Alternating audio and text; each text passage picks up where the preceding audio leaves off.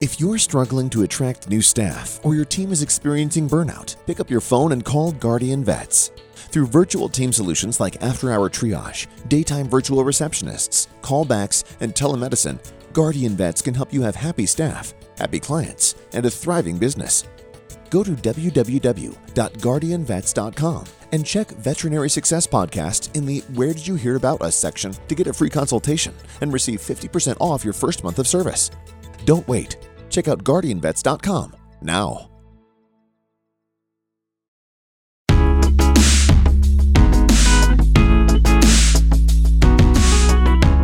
Welcome to the Veterinary Success Podcast. I'm your host, Isaiah Douglas. We're going to hit our sponsors here in just a second, then jump into the episode. But before we do, make sure you stick around throughout the end of the interview and check out the show notes for great opportunities for associateships, partnerships, and more. If you're a practice owner, you want to find great people, and you want to list a job opportunity or just looking for certain things that your peers out there that are veterinarians could benefit from, feel free to shoot me an email Isaiah at veterinarysuccesspodcast.com. I will do my best to get those up at the end of different episodes. There's no charge for that. My role, my job is to connect good people with good people. So, with that, we will hit our sponsors and be right into the interview. If you're struggling to attract new staff or your team is experiencing burnout, pick up your phone and call Guardian Vets. Through virtual team solutions like after hour triage, daytime virtual receptionists, callbacks, and telemedicine, Guardian Vets can help you have happy staff, happy clients, and a thriving business. Go to www.guardianvets.com and check Veterinary Success Podcast in the Where Did You Hear About Us section to get a free consultation and receive 50% off your first month of service. Don't wait. Check out guardianvets.com now. Why do most banks always seem to be impersonal, slow to answer questions, or give you the runaround on getting money needed for your dreams? Enter Panacea Financial. Panacea Financial, a nationwide digital bank built for doctors by doctors. Whether you're a veterinarian in training, practice owner, or aspire to be one someday, Panacea Financial is designed specifically for you. It was started by two doctors who were frustrated in working with banks and so started their own to serve their community. With common sense lending guidelines and fast decisioning, they have helped doctors all across the country start, grow, and acquire their dream practice. Looking to buy into a practice, Panacea helps doctors with practice buy in loans that are funded in a matter of days, not weeks or months. If you're ready to join the thousands of doctors nationwide who have declared independence from traditional banks, visit panaceafinancial.com today to see how they can get you started with your dreams. Panacea Financial is a division of Primis, member FDIC. Have you ever walked into a space and thought, wow, this is beautiful? There's a reason for that. Architecture has this innate ability to impact emotions and perceptions. My friends at Apex Design Build bring beautiful and functional spaces for veterinarians nationwide. Apex is a fourth generation family run company that is fully integrated from the design, architecture, and construction process. They help you mitigate risks, eliminate surprises, save money, save time, and reduce the effort on your project. Check out their amazing work and have access to their square footage calculator to help you plan your expansion or new build. Click the link in the show notes for an exclusive offer and learn more about Apex Design Build. Finding a job or finding a veterinarian shouldn't be a waste of time. Enter an offer first. Paul Diaz and team have created something really special with offer first. Some of my favorite reasons are as follows. Candidates and employers will both have values aligned on the first step, not the last. The sign up process quick and simple, no resume required. So if you're looking for a job but you aren't really sure, it's as easy as scrolling on Zillow for a home. And finally, if you have a great match, it's based on your each unique requirements, not random keywords. If you want to learn more, listen to episode 179 with Paul Diaz. We cover all of that. The other exclusive great thing that you're going to get from this ad read and from Paul is I convinced him to give an exclusive discount to listeners of this podcast. So for owners, you're getting a 20% discount on both the placement of any candidate, but also access to the platform. Use VSP if you go to offer first, or the easiest way is a link in the show notes. So check it out. Associates, those looking for a job, same thing. Use the link in the show notes. Use VSP if you go directly to offer first. But I will donate and Paul will donate to a veterinary nonprofit of your choosing. So each person that signs up gets a vote. Your votes actually count, which is incredible. And so I'll be reaching out. I will handle that, but there's going to be a donation made for any associate or any job seeker that adds on the platform. We want to make sure that not only does the platform help to make sure that you find a better fit better culture, better role, but it's also doing good in veterinary medicine. Okay, so Link in the show notes is going to take you to Offer First. It's going to automatically apply that, but also use code VSP if you go to Offer First directly. And Offer First is changing the game of veterinary recruiting. I want each and every one of you to benefit from it. So check them out today.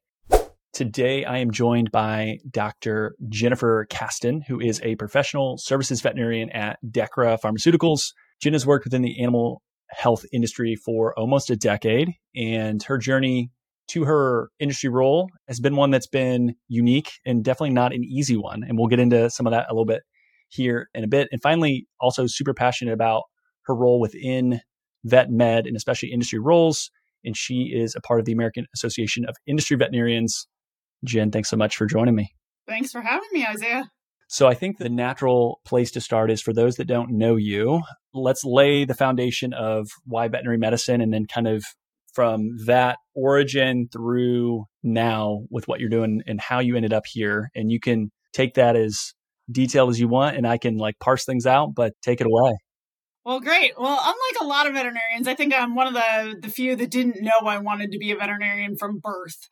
I actually was working for some lawyers in Washington, D.C.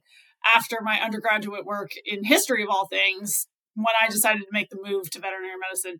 I'd always grown up around horses, was very competitive in the equestrian space.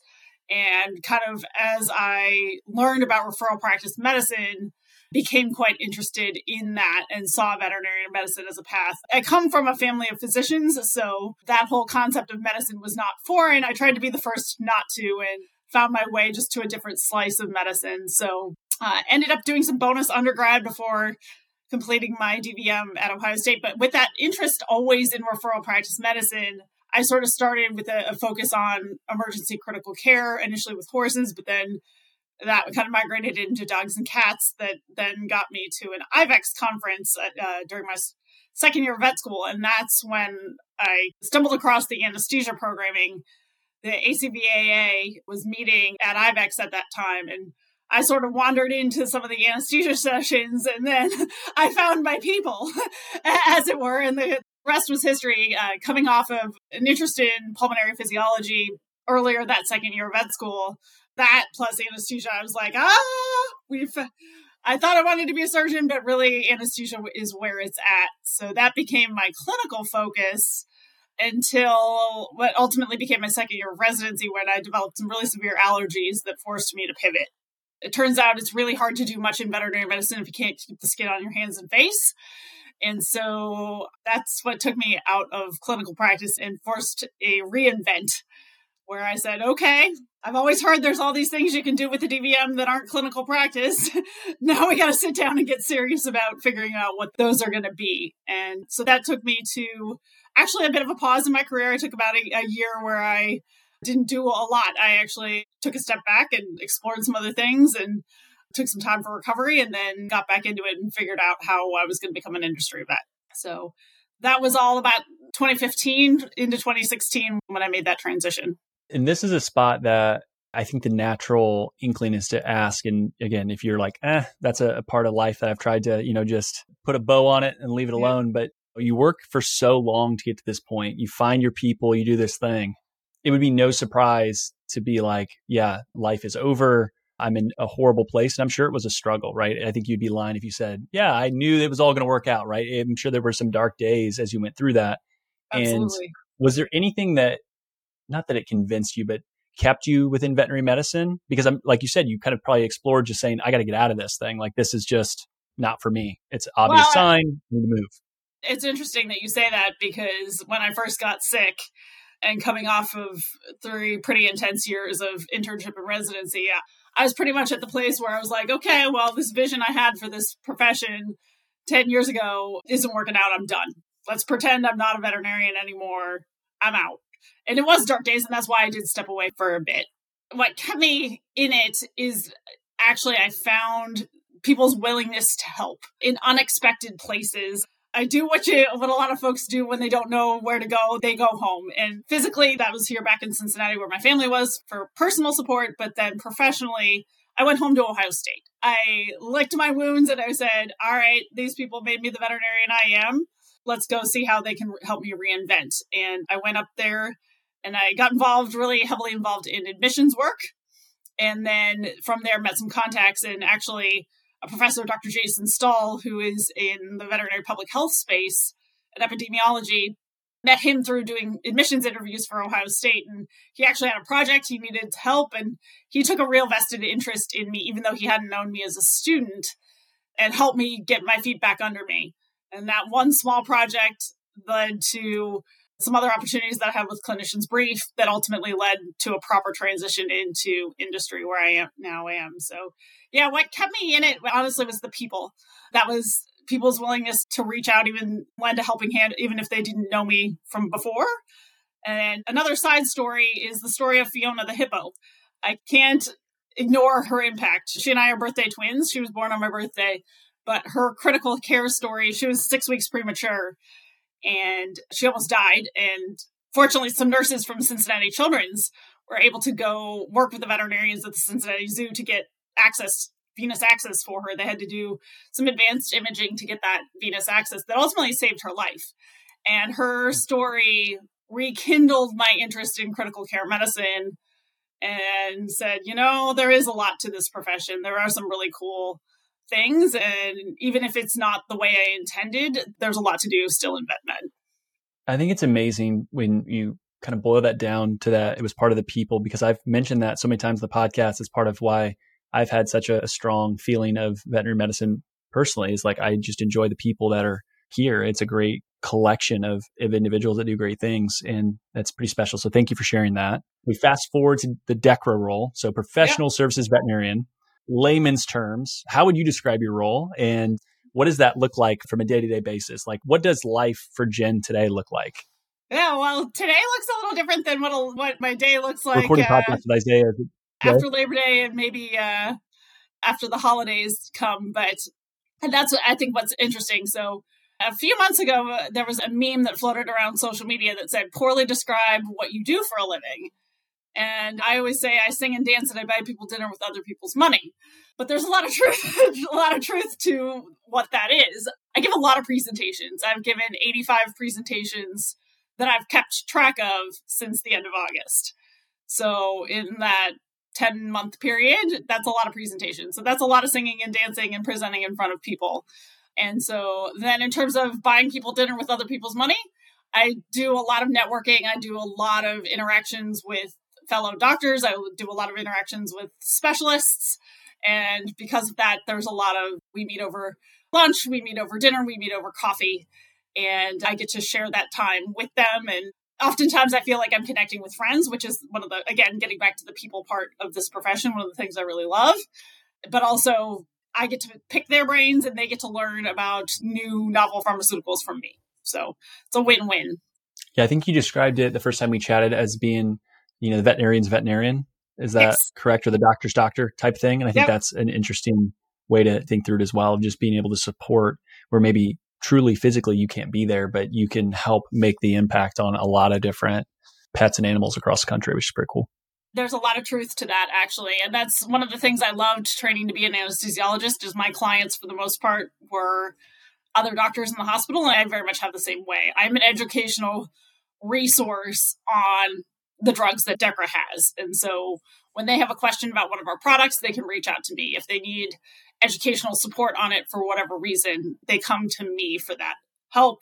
Sometimes we do case consultations too, which is it's a lot of fun to get back in that clinical mindset. So you mentioned your original undergrad was history. Yep. What was the subject? I think I remember this, but I'm going to yeah. ask to make sure I don't embarrass myself. I was a history major at Georgetown University, and I did a certificate program in Australia New Zealand studies, which is just the kind of the I think like many folks who go to Washington at 18, it was a wide-eyed, you know, I'm going to go change the world. Mrs. Smith goes to Washington sort of moment there. So that's what kind of got me to Washington in the first place. And I had always had this passion for wanting to do research in the National Archives.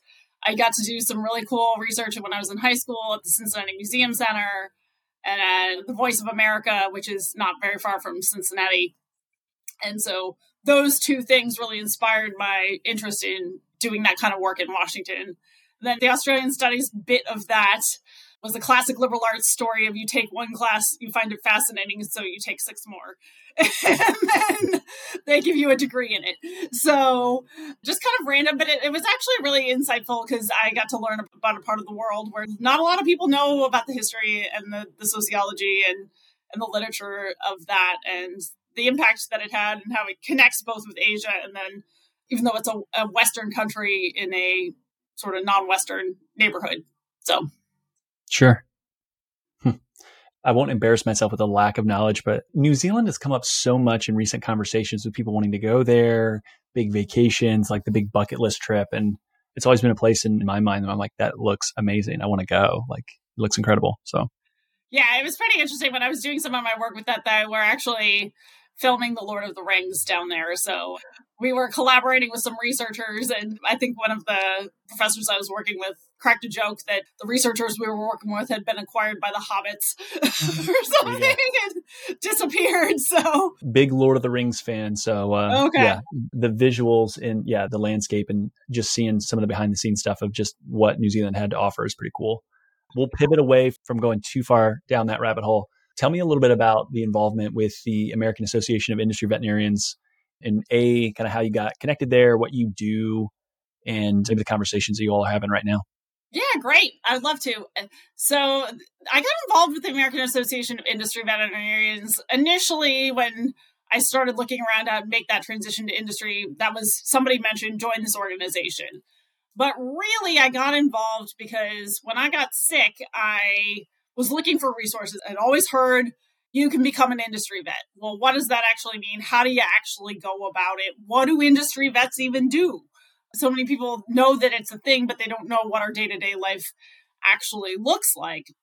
And there weren't, at the time, this is 2015, 2016, there weren't a ton of resources out there. Or if they were, they were held kind of anecdotally in some offices in some universities. And like I said, it was just this thing that was kind of out there, but not a lot of resources. And so when I joined Dechra, two of my colleagues, Dr. Tim Smaha and Dr. Pam Mitchell, were on the board of the American Association of Industry Vets. And I said, hey, you know, I'm really passionate about helping others. I got a hand up when I tried to make the transition.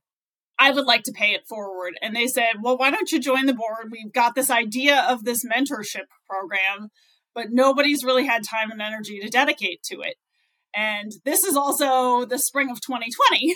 so, where folks that uh, signed up for a job description that included 70% travel, all of a sudden I wasn't going anywhere and had some time to dedicate to this organization. And so I joined the board and at the time was a board member at large, but then uh, quickly joined the mentorship committee where we compiled a bunch of resources for aspiring industry veterinarians that kind of here's a nice place to start. Here's some resources some links some webinars podcasts things like that. But also let's develop this mentorship program where we connect aspiring industry veterinarians with another experienced industry vet and let them help kind of guide their path forward into industry. And so that's what we've done I took over the program as the leader of that program back in 2022. So a little bit more than a year now, I've been heading that program up.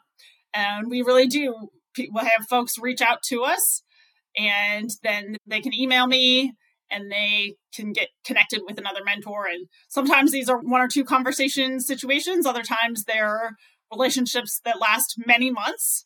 I'm quite proud. I've uh, helped at least three veterinarians land roles in industry. So that's been pretty exciting. Most of the time, that's going to be a professional services role when they, that's most people's first step, but not always. Some folks we've got folks interested in research and development. We've got folks in regulatory affairs. We've got folks that are in pharmacovigilance. Lots of different slices to it, but that's kind of how that program works. This year, I'm currently, in addition to managing the mentorship program, I'm actually secretary of the organization as well. So chief note taker and uh, cat herder, I would say. If you can improve the health of an animal, you do it, right? Of course. That's what makes veterinarians special. You're mission driven. My friends at LifeLearn are the exact same way. For over 25 years, they've been partnering with you and your peers, providing affordable, customizable online software solutions. These solutions save time, increase efficiency, and assist in managing all aspects of operations. Why? They want to help you improve your partnership with pet owners to improve pet health. LifeLearn has award winning digital media solutions and are leading the pack as they've prioritized having extensive veterinary knowledge throughout their teams. That difference is seen, it's heard, and it's read by thousands of people across the country. Relax, grow, and thrive with LifeLearn. Click the link in the show notes for an exclusive offer to see how LifeLearn can allow you to get back to what you do best. So, if you had to think of like big, kind of broad suggestions, recommendations, as you've had these various different conversations for someone that is maybe thinking about that, like, shoot, how do I make that transition or how do I start to think about moving to an industry role? And again, unlike kind of where you had to make that shift because of some things outside of your control, for others, it might just be this is the right time or mm-hmm. from a family dynamic, or there's just all kinds of different reasons right. and rationale why people make that change. But what encouragement, advice, and guidance would you give them to kind of think about? That's a great question and one we get all the time. And I think people come to us for all those reasons you suggest. I'm ready for a change. I've done clinical practice for as long as I wish to, looking for what's next. I definitely encourage them to think about their why and really be honest about their why, why they're wanting to make that move, because it's going to come up in interview conversations. It's making sure that this is going to be a better fit for you. Then, in, in terms of other things I think about, I encourage them to think about what they want to do in industry. There are different slices. Professional services is the most common place to start. That's not the only role that's possible. And there are certainly some challenges that can come with professional services veterinarians.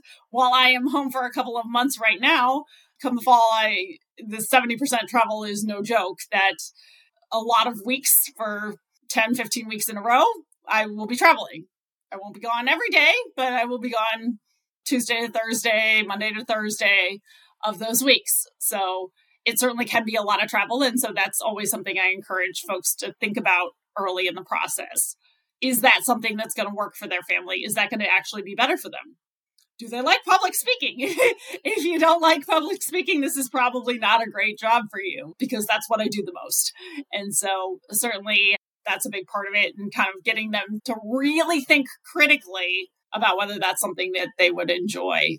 And then, yeah, just some of the logistics of being really an educational expert on the drugs themselves and not having that patient interaction switching your clientele from whether working with pet owners as your clients and making that shift more to doctors being their clients. So those are some of the things I get them to think about. Further down the list, I would say relocation. The pandemic, I think, did a really wonderful thing and made us realize how much more we can do remotely and how much geography maybe doesn't matter as much as it did five or 10 years ago. But in order to open up the expander opportunities, that may be something that is considered it certainly can help speed the process along if relocation can be a possibility. Yeah, and especially for one of the things he said is your end kind of client is now veterinarians, right? And so many people talk about, well, you know, I didn't come here for the people, right? And then if you go to an industry role, it's like the people are your peers that maybe you went up through school with or people around the same age. And so now if you're uh, getting frustrated by them, it's like these are you. this is who you were, right? A couple years ago. These are your peers, and I'm sure that's a big shift, right? And it mm-hmm. could be a really nice shift, but it could also be extremely challenging depending on kind of the role that you fall into. So it's interesting. You can't ignore that. If you're really ready for something not so peoply, maybe industry, at least in most conventional senses, may not be the slice for you. The other thing I think of is you don't want people that are trying to run from a problem versus addressing it. And it's like you want to like this job, not just I hate this other job, so I got to leave. And I think industry is a way to escape it. Do you see that a lot? I would imagine do. you do. And that's why I always, when I take on a new mentee or pair someone with someone, I always try and find a little bit of information about them so I can get them a good match. My first question back to them is okay, you're looking to leave usually small animal general practice. What's your why? And not what you're going to say in a job interview, but what's your real why? Let's get to the bottom mm-hmm. of this to make sure this is a move that actually makes sense. Because certainly it will come up in a job interview, but it also would never want someone to be equally unhappy in an industry role just because they're running from something instead of truly seeking out. It makes you wonder a little bit around if you enjoy the work, but it's the place that's the problem. Maybe it's mm-hmm. replacing that and you're still staying in a clinical role and it's, hey, there's lots of other opportunities. Go look at that. And I would right. imagine that may be a good portion, but there could be a lot of people that are just like, hey, I'm intellectually, maybe I'm bored with where this is and I want a new challenge and I want to go try to do that. That's great. Okay. Let's talk about that. And they might miss some of the clinical stuff. And I want to kind of ask you, when you think back of it, and I know you didn't have the, maybe the same prototypical career for someone that's moves into industry, but when you think about what is it that you maybe miss most about kind of the clinical side that you were like, ah, that's the one thing or the couple things I do miss from time to time? I, yeah. So I'm one of the few that really would go back to clinical practice if I could. I would go back tomorrow if I could. Most industry vets won't tell you that. Most will say, this is the best Absolutely. thing I've ever done. I'm thrilled. I never don't want to moonlight. I'm good. I'm happy where it's at. If I physically could tomorrow, Dechra's great, but off I go. That's not my physical reality. So uh, don't worry, keep my day job. So what do I miss about it? I miss being around the nerds of in a multi-specialty referral hospital all day, every day, where my colleagues are way smarter than me all the time. I, I miss that challenge. I do miss the hands-on part. I absolutely do. I miss the tricky intubations. I miss the cases that go from super boring to not boring in an instant and the adrenaline rush that goes with. I miss teaching, but I get to do, instead of teaching students, I get to teach other veterinarians. Sometimes I get to teach students, but not very often. That one on one and seeing the light bulb go off. I get to do that, but not as much on a minute to minute basis like I did in practice. So those are some of the things I miss. Makes sense. But then you also get a very different viewpoint of the industry as a whole, right? Mm-hmm. With, with where you sit in the conversation that you have, because so many people, it's like you're in your clinic, your hospital, your setting, and that's your world. Where your world is all over the country, having lots of these conversations, right? The song and dance that you talked about earlier that you get to do, which is right. the presentation, the education. Has that changed the way that you look at veterinary medicine with those conversations? Have you learned additional things that you're like, huh, I don't know if I ever would have thought about it that way if I wasn't in a role like this? the struggle that most general practitioners are having, I see it all over the country. It's not unique to the Cincinnati area. It's not unique to the Hudson Valley. It's not unique to rural Kentucky. Any of the places I go, the struggles seem to be real. Nobody seems to have enough staff. Clients are crazy and challenging and sometimes wonderful as well. There's always that client that will bring you brownies and think you're the best doctor ever. And then there's the one that screams at your receptionist. So for no good reason. And those struggles I think are similar, but I really do genuinely see the passion for improving medicine and improving care for patients everywhere, which is nice. And people have different takes on it for sure. Uh, an oncologist just outside of New York City is going to have a very different take on it than the solo practitioner in rural upstate New York or the mixed animal practitioner somewhere in an hour west of Bowling Green, Kentucky, which is about as far in the middle of nowhere as I, I think I've been. But yeah, and so their take on it may be a little different, but they're still trying to do right by their patient. And they want to know what's new and they want to know how they can leverage that to help those guys in whatever slice on the spectrum that they're going to be. What's on your kind of mind or heart today that maybe I haven't asked about that you think is interesting, would want to share and it could be vet med related. It could be kind of the journey that you've had in overcoming mm-hmm. different things, but anything top of mind?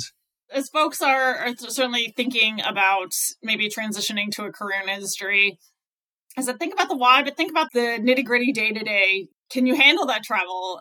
Do you enjoy meeting different people every day? Because that's a big part of that slice.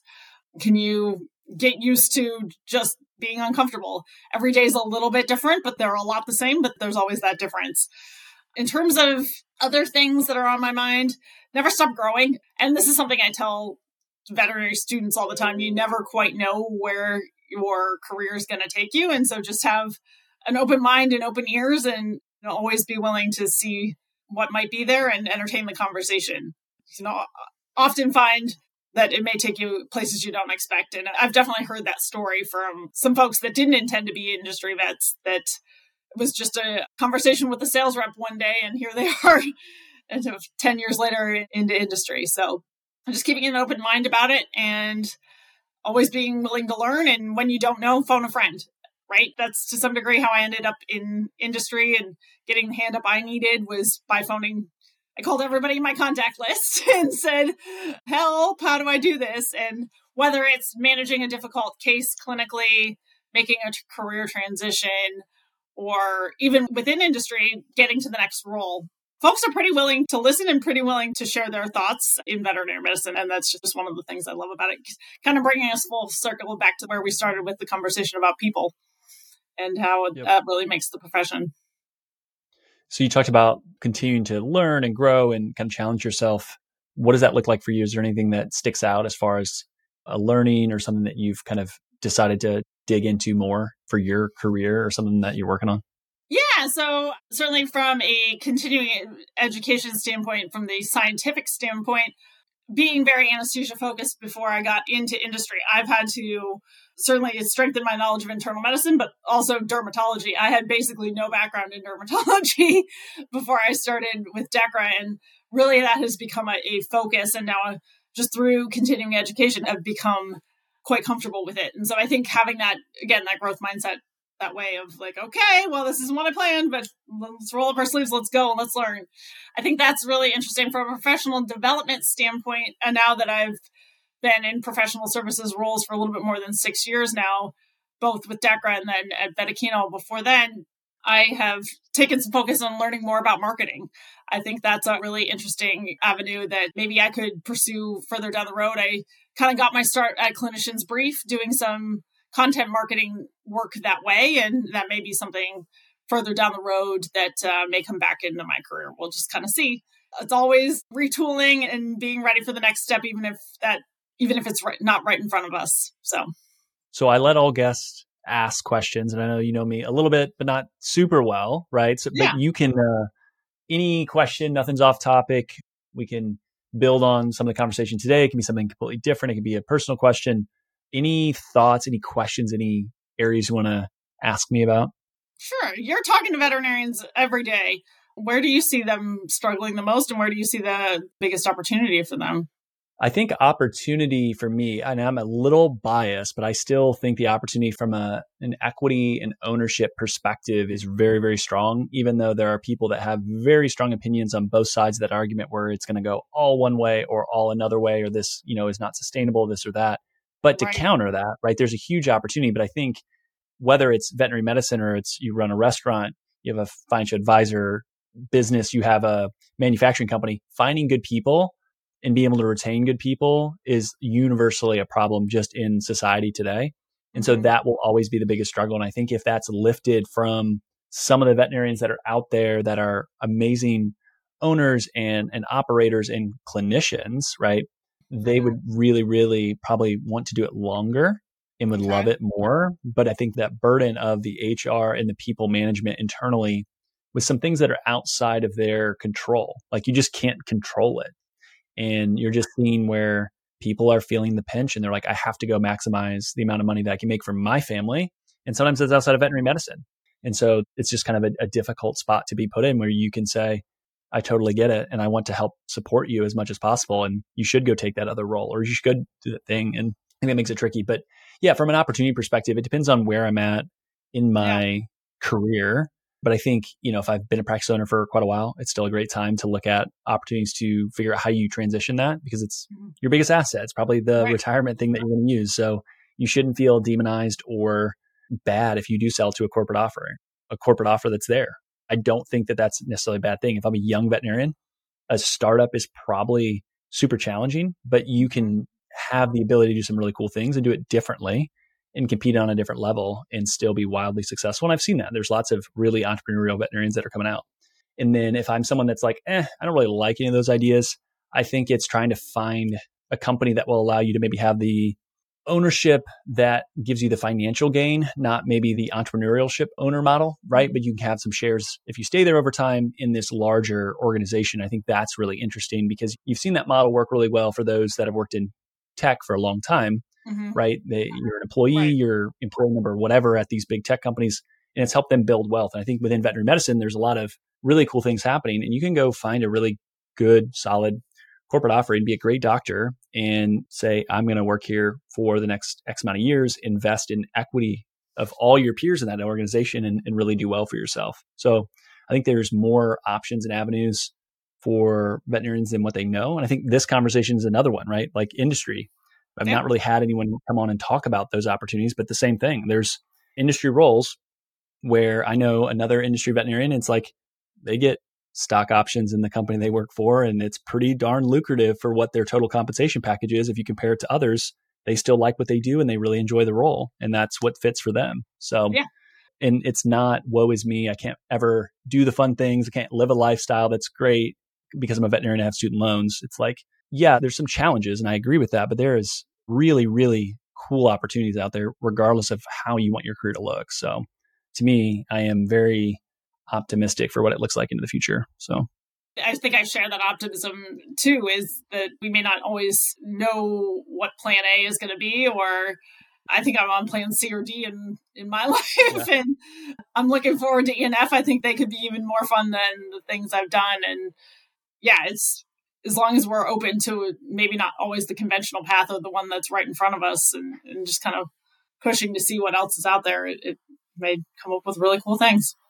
I think with your role, it's probably forced you to stretch yourself. And you talked about earlier, you have to be comfortable with public speaking. I'm going to guess, I don't know, have you always been comfortable there? Or has that been a really big moment of just like pulling and stretching to make nope, it make nope, it nope nope anybody knows me from my younger days especially uh, days as a resident i was a pretty darn nervous public speaker i did not enjoy it sweaty palms the whole thing stumbling over my words all of that so yeah it was not something that came easily to me at you all you weren't a natural no, it was a skill I knew I needed to develop and knew I needed to work on, but it was not something I would have necessarily picked. It was a I got to figure out how to pay my bills. and this seems to be the safest thing for my allergies. So let's go. Like, I know I can do this. So, you know, yep. roll up my sleeves and practice. And a pretty good public speaker, but honestly, talking to the computer for a year and a half during the pandemic, I gave lectures of many, many hundreds of people during the pandemic and that was just talking to the computer. And once we got back in front of people in the summer of 21 i was like oh i've got this. Like all right. Only just, one or two or a handful? This is way easier. Right exactly. I'm like they're just people. Okay. I'm the expert on this topic. I may not be the expert on all of veterinary medicine but on my topic i am the expert in the room and uh, with that perspective in mind and some of the the coaching techniques I've been lucky enough to benefit from, it all comes together.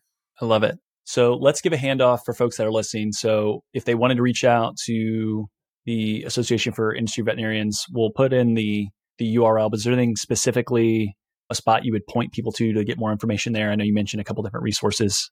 Yeah, our website is the best. The Industry Vets website that Isaiah will put the link in for. And then uh, you can reach out to me directly as well. You can find me jennifer.kasten at dechra.com. Uh, happy to answer your questions that way. That's probably the best. Or you can reach out on LinkedIn. That's fine. Either of those, and happy to answer questions. AAIV is also on LinkedIn and other social media platforms too. So happy to hear from you that way. We've got a lot of great resources. We encourage you to become a member. We've got some that are available for free, but even more behind our membership paywall. So Cool. And we've well, got I greatly appreciate lots it. of webinars coming up in the fall that are networking for the introvert, things like that. So cool. Thank you for the time. Really appreciate Absolutely. it. I'll link to your LinkedIn. I'm going to make people have to listen to find your email. I don't like putting people's emails out just in yeah. case someone finds it and spams it. So they'll have to listen. They stay to the end, they get your email. They can do that. But really, really appreciate the time. Thank you all for listening. And Jen, thank you for the time. Appreciate it. Absolutely. Have a good evening.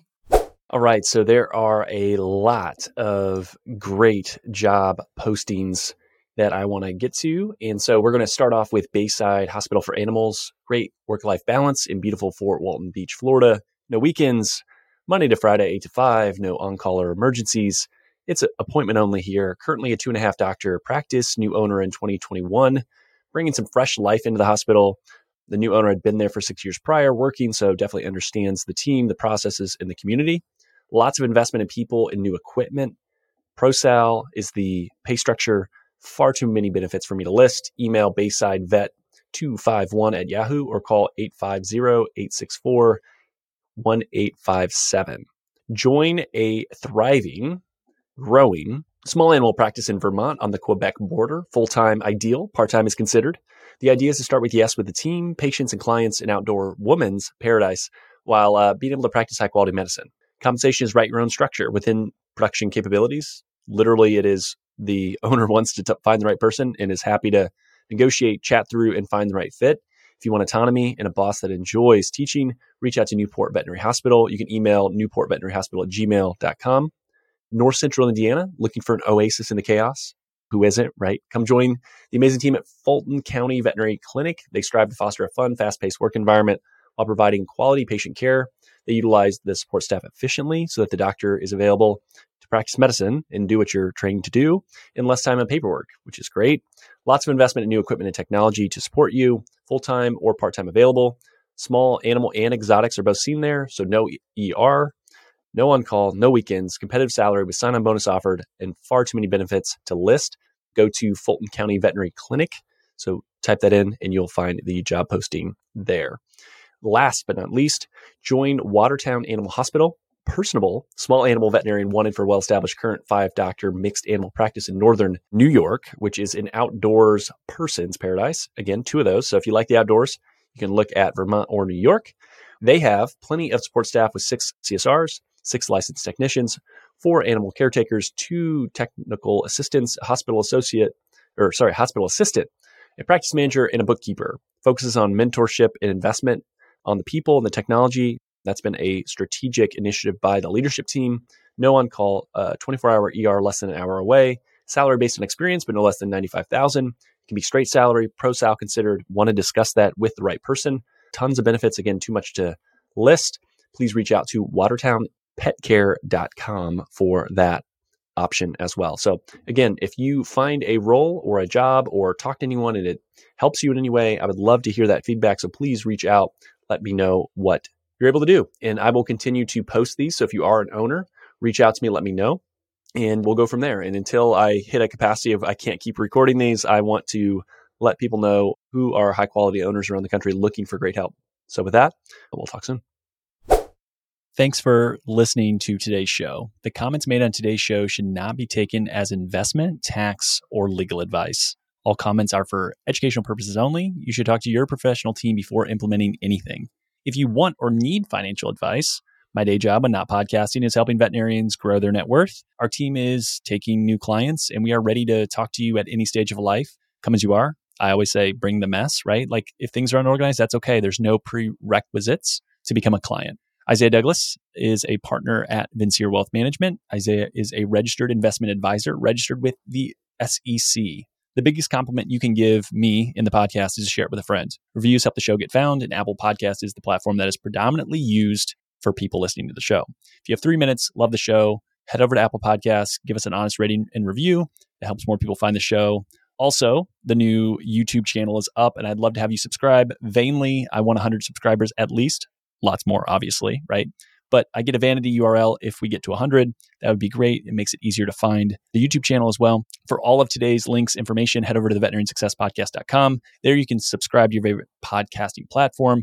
It'll be a link to that YouTube channel I just talked about. You won't miss any other episodes, whether you list on Spotify, whether you have some other ancillary podcast platform please like, subscribe, all that stuff. It certainly does help. I appreciate it. Finally, if you want more information, insights, want your voice to be heard, want to share ideas for content, say, hey, Isaiah, I want you to have this guest. I want you to talk about this topic. Go over to the Facebook group. So you can search for the Veterinarian Success Podcast on Facebook or head over to veterinarysuccesspodcast.com, scroll to the bottom about your host, click on the Facebook icon, and that'll get you in the group.